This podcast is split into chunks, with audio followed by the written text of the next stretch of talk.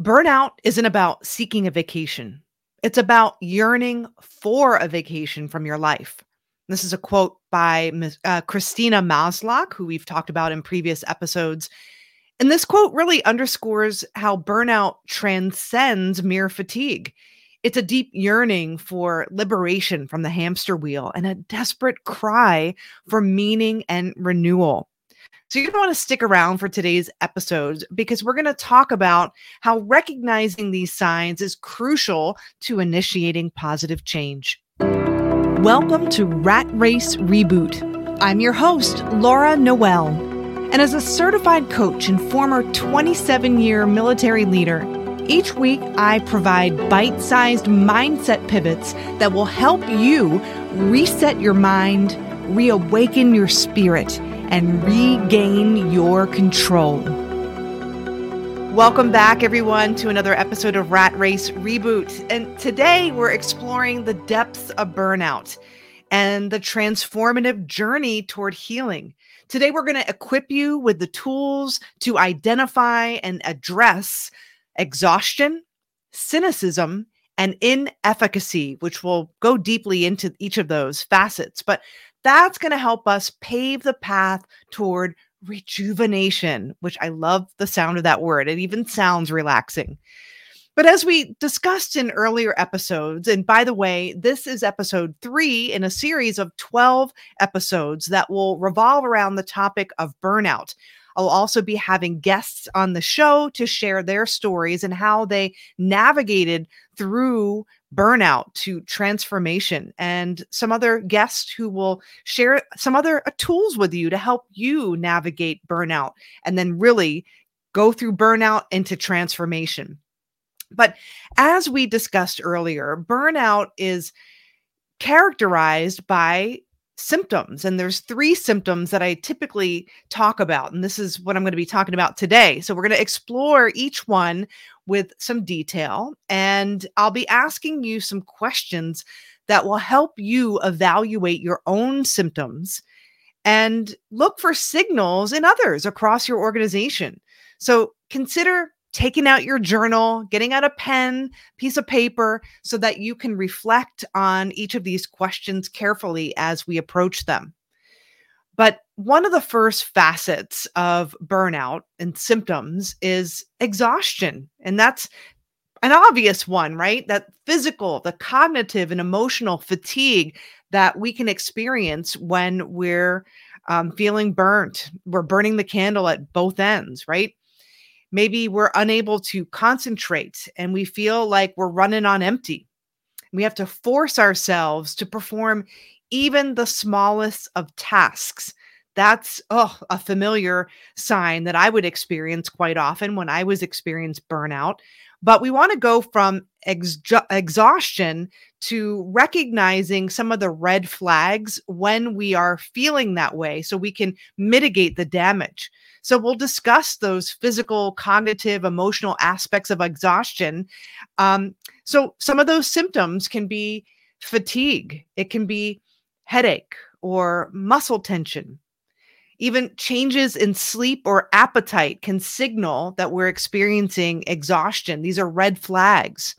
Some of the cognitive symptoms could be we have difficulty concentrating or we're forgetting things. Oh my gosh, I remember I would know when I was in burnout when I would forget things or I would misplace things. I would experience brain fog or just overall impaired decision making.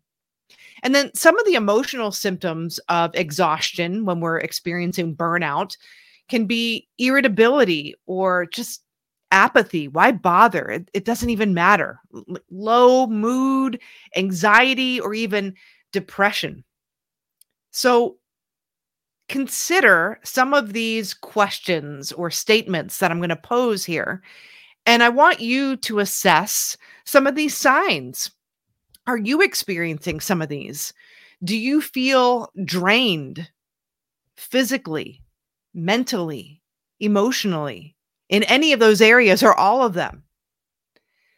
Has your sleep schedule changed? Are you noticing a change in your sleep and the quality of your sleep? How about your appetite? Have you noticed that shifting? Maybe, you know, some people reach for food for comfort and others just lose their appetite. So, what are you experiencing? And are you experiencing feelings of dread when thinking about work? So, here are some practical tips once you've identified um, if you're experiencing any of these signs of exhaustion. One is prioritize sleep. And, you know, some of these things we know, but we often ignore them. I know I did, but establish a regular sleep schedule and create a relaxing bedtime routine. I um I wear this Oura ring because I wanted to track the quality of my sleep. So I am a firm believer what doesn't get tracked doesn't get noticed. We we don't pay attention. So I like having the data that I can look at every night or every morning when I wake up and then over time. And then I tweak things in my schedule and in my routine. So I started, I used to have my um, phone with me and I would use that as my alarm clock and I would have it um, on the nightstand. So I started using my, um, I have an alarm clock. It's actually, the light comes up as if it mimics the sunrise. And so I set the alarm and then like 15 minutes before I wake up, the sun starts to rise in the clock and then birds will start chirping. I don't need to have my phone on my nightstand. So I started moving my phone into a different room because those electronics, the lights, all of that stuff can impair and, um, you know, just impact our sleep. So a, a, lot of these little tweaks that we can do can really have a tremendous impact. So start there, move your phone in a different room, get a regular alarm clock, okay? So that's one of the things. Setting boundaries, learning to say no to those extra things, the extra work, the extra commitments that drain your energy, being around certain people who you know drain your energy. Try to reduce the amount of time that you're around those those experiences or those people. And make it okay for you to do that because it's imperative. These are things that you can do to reduce the amount of burnout and the feelings of exhaustion that you're experiencing. Uh, taking short breaks throughout the day to step away from your work to recharge. It seems like a simple thing, but I am telling you, I have an app on my phone, um, the Pomodoro app. There's a bunch of them out there that are free, but I'll do focused work for 25 minutes it doesn't seem like a lot of time, but what I do is I set a mini goal of what I'm going to accomplish in that 25 minutes and I set the timer. I work toward that goal in that 25 minutes. And honestly, I'm more effective because I'm not all over the place. It's focused work. Then I take a five minute break to just stand up, stretch my legs, get a drink of water, and I'll do five rounds of that and then take a longer break, maybe a 20 minute break, or maybe it's my lunch break or something. But I feel energized at the end of my workday when I do that. So the Pomodoro technique, if you don't know what that is, um, Google it. It's it's awesome and it works. Delegate tasks. I talk to so many people who um, they if they feel like if if they're not doing it themselves, it's not right, or they feel bad about empowering other people with other tasks. But if you're a leader your job is also to develop others. And you can't develop others if you're not bringing them up with you and empowering them to take on more responsibility. Eh, so, teaching other people to take on some different roles to expand their capacity, you're actually helping them grow as leaders. So, if you can delegate and empower others to share the workload, leverage the talents of other people on your team, help them grow Sometimes we think we don't have time to exercise, but exercising improves your brain capacity and brain function. It can help you boost energy levels and improve your mood. I have a um, a walking pad under my desk. So sometimes I'll stand for a few hours in the afternoon And if I'm obviously if I'm coaching somebody or in an intense conversation, I'm not walking on my walk pad, but you know, when I'm taking those 5-minute Pomodoro breaks, I might walk for 5 minutes or um, if I'm watching a video or in a like a larger scale meeting, uh, I will walk on the walk pad and just turn it off if I'm going to speak. But those are ways that we can get physical activity in our day without extending our day. And then eating a healthy diet. Um, I'm big on apps. I, I wish I had it with me, but I'm using this one app where it um, checks whether I'm burning fat or burning carbs throughout the day. But the cool thing about it is I'm inputting the food that I'm eating. And I really hadn't tracked that before. And now that I'm tracking it, I realized that I wasn't eating enough throughout the day. So I would feel sluggish. And then at night, it would be easy for me to grab a glass of wine. And then if um, there's some chips in my sight, I might grab those because I didn't fuel my body properly. So now I have a refrigerator full of just easy, healthy, nutritious meal items and snacks, a good protein powder that I can grab at a moment's notice. But that is critical for cellular repair and that is critical for your brain function.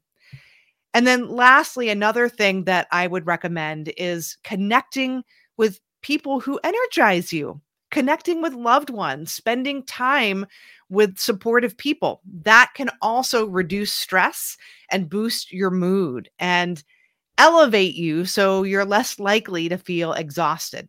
So, all right, so exhaustion is one of those facets of burnout. Another facet of burnout is cynicism.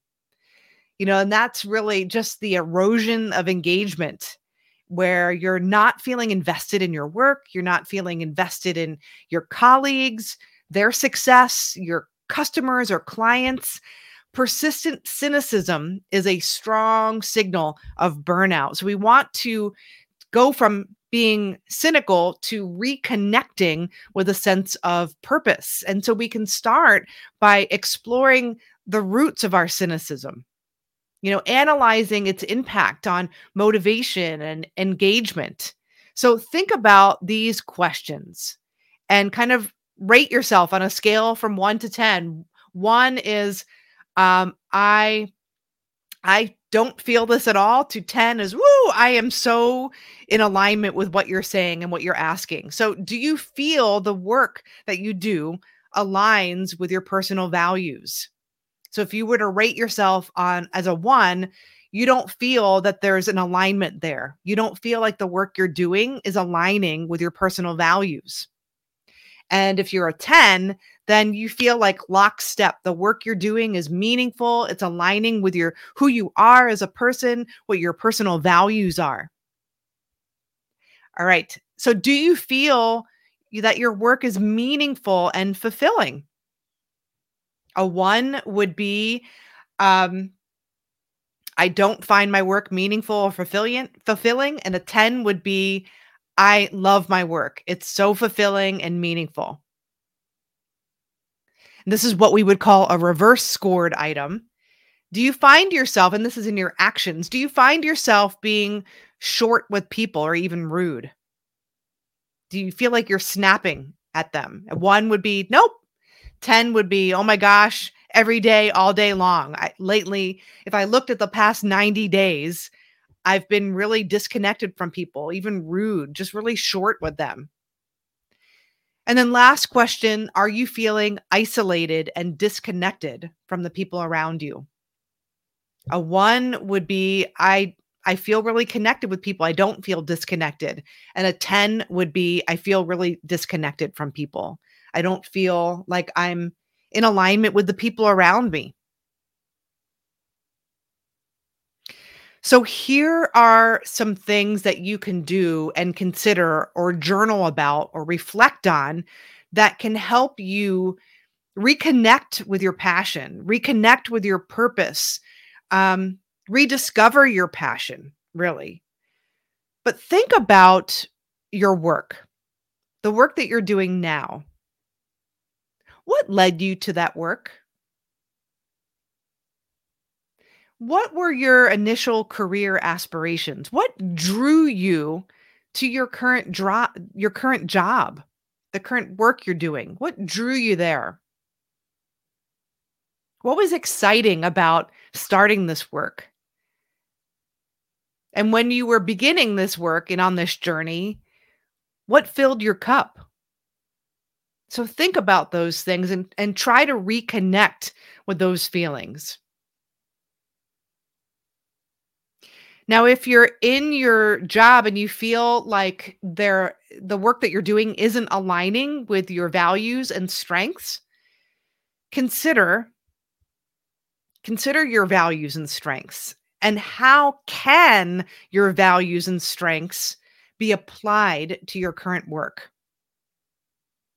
What are some things that you could take off of your plate or swap that could align with your values and strengths?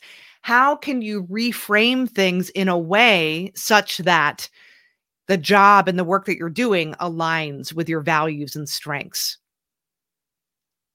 You've got to be deliberate in seeking that out. And then, how might you set small, achievable goals as you're doing your work. Like I ate lunch today. I did the Pomodoro technique today. I took I did the Pomodoro technique and then I had a conversation with a client and I felt happy about it. Those are goals. Those are achievable goals that you want to celebrate and those give you a sense of accomplishment. So really lean in on those mini goals and allow yourself to experience and sense that sense of accomplishment. And then, how can you seek out new challenges and learning opportunities? If you're working for a team or a leader, how can you have a conversation around that? Looking at your current workload and the things that you're doing, and then explaining to them how you're looking to grow as a person, as a leader, and how you're looking to align what you're doing with your values and the ways that you want to grow. And then come up with some ideas for some new challenges, some better challenges, some other learning opportunities where you can kind of pivot what you're doing into these um, areas that align more deeply with you and where you're going. And then the last part of this is really about reconnecting with your purpose to conquer cynicism is foster positive workplace relationships. You know, seek support from colleagues or mentors and build rapport with colleagues and mentors. Engage with people in friendly conversations, collaborate on projects. Um, it, you know, it's so important now that we are working in hybrid environments, sometimes it's harder to connect with people. Um, you know, even with me finishing up my doctorate at William James College and working from home, I do travel and I do uh, facilitate classes as I'm traveling with mindset. But I always forget until I'm in the moment when colleagues from that work come to an organization where I'm working and I'm just craving that connection. Usually after I facilitate after a day, I'm I'm an introvert, so I love being around people, but I recharge by being alone. But when I'm when those people are also traveling with me or meeting me in one area, I'm like, yeah, let's go, let's go to dinner. I just want to connect. And I've forgotten how much I miss that. It's easy to forget and think that we don't have time to connect with people, but even just um, a virtual lunch or just 15 minutes of checking in or joking with each other at a meme with a with in the chat that can kind of lift that cynicism off of our shoulders and give us a point of connection with somebody. And then the last aspect of burnout here is ineffic- inefficacy. And that's basically building confidence and empowerment. That's where we want to we want to feel where we just don't have that control, that inefficacy toward building confidence and empowerment. And inefficacy refers to the lack of power or capacity to produce a desired effect. And essentially it means that um, we're not being uh, as effective in our work as we intend to be. So, inefficacy can manifest in feelings of inadequacy. We might doubt our abilities to perform and do our jobs well. It can manifest in incompetence. We might feel like we're not meeting expectations or we're constantly making mistakes or even failure. We might feel like no matter what we do, we can't achieve success in our work. And this is something when I'm experiencing burnout, I often experience this lack of control or this feeling of lack of control. Like I don't have control over my workload or the outcomes at work and that's really stressful. That that makes me feel like I just no matter what I do, it nothing matters. So these feelings can be demoralizing and contribute to a downward spiral of reduced motivation, decreased productivity, and further feelings of burnout. So, you know, here's some examples of in- inefficacy in the workplace. So, a salesperson who constantly misses their sales targets and then feels ineffective and then becomes a self fulfilling prophecy. A teacher who feels their students aren't learning might experience that. And what about me is creating this? And then we carry that into the classroom. And then other people experience us with the that just lack of confidence. And or maybe an employee who feels their ideas are never heard. They might feel ineffective. You know, uh, the important thing to remember here is that feelings of inefficacy are not based on reality. It's the so the story that we create in our minds and then it self perpetuates and then it adds to burnout. It can cloud our judgment and make us overly critical um, of ourselves you know? So if we're struggling with feelings of inefficacy we want to think about and investigate the self doubt and our feelings of inadequacy. We want to think about these questions are you feeling in control of your work assignments and deliverables? Do you question your ability to do your job? Do you even have clarity on the expectations of your job? Do you feel as though your skills and abilities align with those expectations? And do you feel fairly rewarded and recognized in your role? So, here are some strategies to combat that negative self talk and empower you to celebrate your achievements. One is practice self compassion. Be kind to yourself and avoid those harsh judgments and that self criticism. We got to quiet that inner critic. Challenge your negative thoughts identify and reframe negative self talk into something more positive and realistic. So I might be feeling this way, but is it true? And oftentimes it might feel real, but if we really peel it back, it's those statements and those ways that we're seeing ourselves. It might feel real in the moment, but it's not true. Think back to times when you felt powerful and empowered and ready to go and successful and tap into those feelings. Focus in on your strengths. Remind yourself of your skills and your accomplishments. And track your progress. Keep a record of your achievements, no matter how small. Oh my gosh, I get coached, and I'm so grateful that when I share, you know, something that I've done, you know, sometimes we'll talk monthly or bi monthly. And she's like, What did you do to celebrate? And often I didn't do anything to celebrate. I have to remind myself. So you also want to surround yourself with people who are in your corner, who who know, hey, this person normally doesn't celebrate their wins, but you want to feel the feeling of the win. It's not being boastful. You can just do a happy dance by yourself. It's all good, but you'll feel you'll feel the joy of that achievement. So track it and celebrate it. Um, so once you consider these questions and you kind of paint a picture of where you're kind of experiencing bu- burnout, this is the first step toward becoming aware and knowing what you're up against and changing it. And so, in the next episode, we're going to discuss more immediate steps you can take. But in the meantime, go to ratracereboot.com. I have many resources there that you can download. And in the show notes, we have some additional resources that you might want to read up on um, about burnout and some of the things that I talked about here today. But remember, your mind is so powerful and everything is created twice first in your mind and then in physical form. Thank you for listening, and we'll see you again next week.